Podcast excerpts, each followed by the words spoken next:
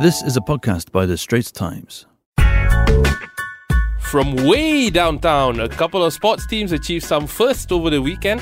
I'm Straits Times sports correspondent Sazali Abdul Aziz, and this week on a game of two halves, I am joined by my fellow ST sports correspondent David Lee as we talk about NBA Champions League qualification and a bit about local football too. How are you, Dave? Hi, Sas.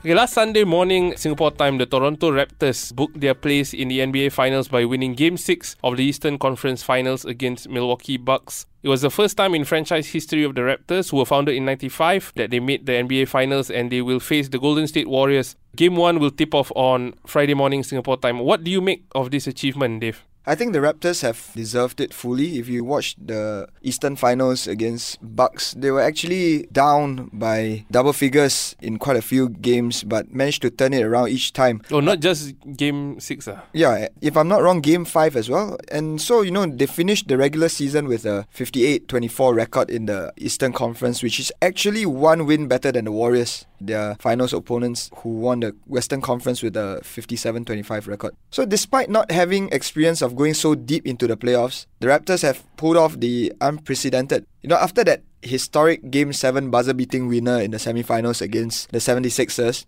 you can say it's destiny that is meant to be for the Raptors to win their first NBA championship. Uh, I mean, I'll be the first to admit I'm not a huge NBA fan. I don't follow the sport closely, and uh, the last time I followed an NBA finals properly was when I was a kid, when uh, Michael Jordan was playing for Chicago Bulls against Karl Malone and the Utah Jazz. I think everybody followed that. that. was yeah, that was epic, uh, you know. But but even I have heard this season of Kawhi Leonard and his insane buzzer beater, uh, and now I'm interested, you know, to see whether Raptors can overcome the Golden State Warriors. What do you think, Dave? No, you talk about Chicago Bulls and how everybody was crazy about the Bulls back then. I think the Warriors are the next closest thing to the Bulls in the modern era. They are a playoffs machine. They have reached the fifth consecutive finals. They have the know-how of closing out the series. They have great players like Stephen Curry, Draymond Green picking at the right time. So the Raptors definitely they will be up against it, but they do have some things in their favor. You know, they swept the Warriors 2-0 during the regular season, and they do have home court advantage for these finals. And what a story it would be for Jeremy Lin, who actually started his NBA career with his hometown club Warriors, if he can actually win his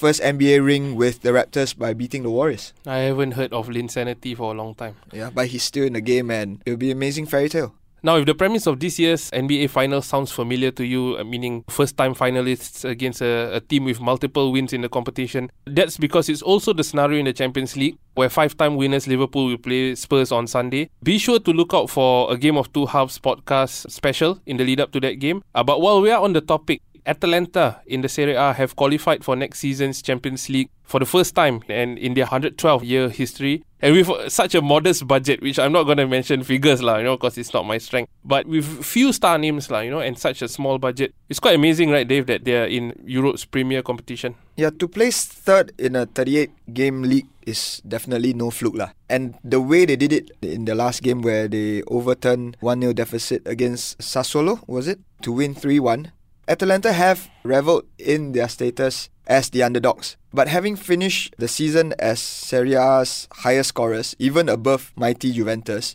you know, Atalanta are certainly worthy of their third place finish. Under Gian Piero Gasperini, they've played some, I feel, brilliant, free flowing football, and Colombian striker Duvan Zapata has been an absolute revelation this season with his 22 league goals.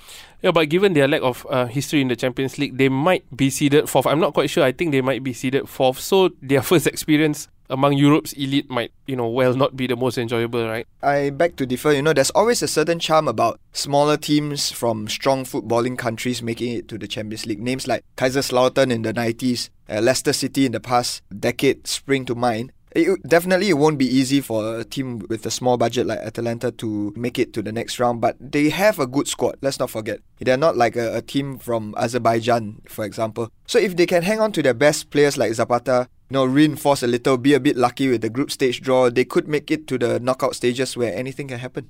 If you're enjoying this episode of A Game of Two Halves so far, do subscribe to us on Apple's podcast app or on Google Podcasts or even on Spotify. Do like it and give us a rating.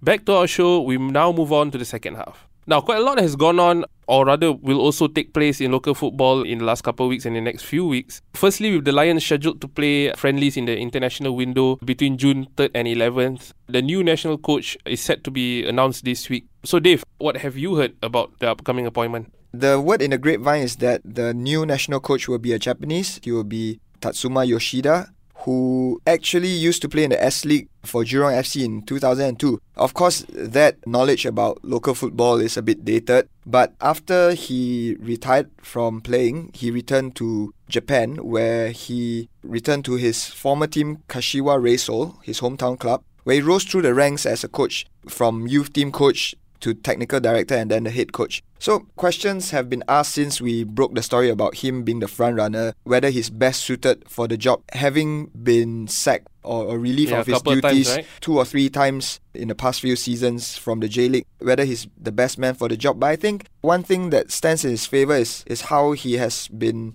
good at youth development. You know, he, he made his name as Kashiwa Reysol's academy director, where he helped to produce some good players for the Japan national team, like right back Hiroki Sakai, who is now at Marseille, if I'm not wrong, and attacking midfielder Yuki Otsu, who has played for Borussia Mönchengladbach in Germany and uh, in Holland. Yeah, I, I met FAS President Lim Kia Tong last month for an interview, and he also shed some light into the selection of the Lions coach. You know, he said one of the things that the FAS Council were very mindful about is that this coach that comes in would be willing and, and excited to work with the local coaches. And uh, like you said, he has experience in Singapore, so he knows what sort of to expect in terms of maybe the personalities that he might meet over here. So I guess that could play into Tatsuma's chances yeah, as at, well. At the end of the day, I think it's a two-way thing. You know, the new coach, if he's a foreign coach, he must work well with the local coaches, and on the other hand, the local coaches must be open to new ideas and working with the foreign coach as well. Yeah, and absolutely, I agree with you. And Kiatong also said that, you know, even though uh, Sundram, our last full time national coach, left the job in April 2018, and the FAS received quite a number of applications at that point, they only decided to make a real serious concerted effort to search and shortlist after the Suzuki Cup last December. I think they didn't want to distract the team with any rumors and stuff like that, which sort of explains why the process has taken so long. I sort of still don't buy it as a, a Yeah, reason because it's been a and year and a half. Rumors and speculation, uh, they have to accept that rumors and Correct. speculations are part of the game. You know, Yeah. uh, there, there's so many rumors about who is going to be Manchester United's United, new yeah. players, new Yeah. coach, etc. It's, it's, part of the game, lah, right? yeah, but exactly. and, but I guess that's also why I think you first broke the story only in February, right? Yeah, that, right. that Tatsuma was you know the front runner. But in some ways, there is a method lah to I wouldn't call it the madness, but a reasoning behind FAS's actions. And I understand there's also a reason behind the strategic timing of the friendlies and stuff like that. I mean, the friendlies they can only hold it during FIFA windows, and, that would be June this time round. They play Myanmar and Solomon Islands on June the 8th and 11th, respectively. Not the most exciting fixtures, but both these teams are ranked above Singapore, who are currently 160th. I think the strategy is to get as many points on board as possible for the rankings for their World Cup qualifiers. Currently, Singapore are the 33rd best team in Asia, which just puts them outside the top four pots.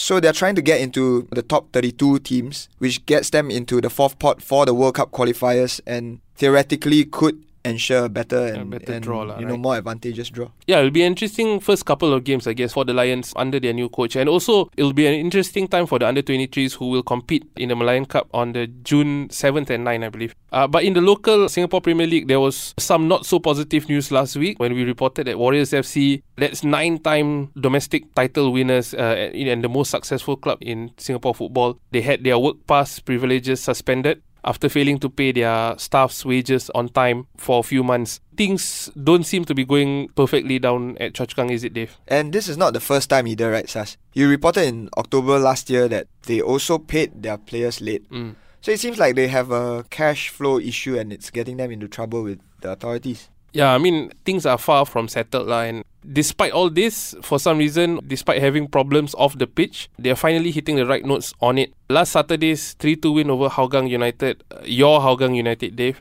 uh, was their third on the trot and took them off the foot of the SPL table. Ah, they were lucky. lah.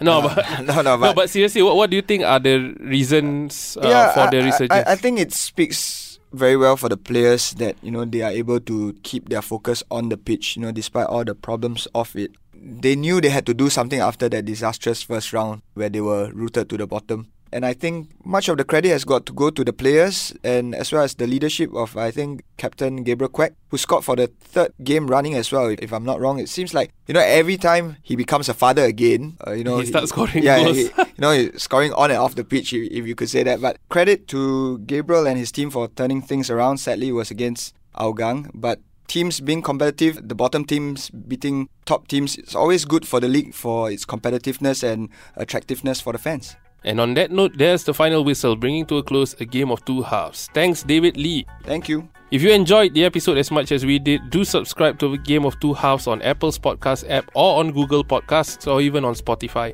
Do like it or give us a rating. That was an SPH podcast. Find us on iTunes, Google Podcasts, and streaming on Google Home. Do send your feedback to podcast at sph.com.sg. You can also check out more podcasts on various topics at straitstimes.com and bt.sg.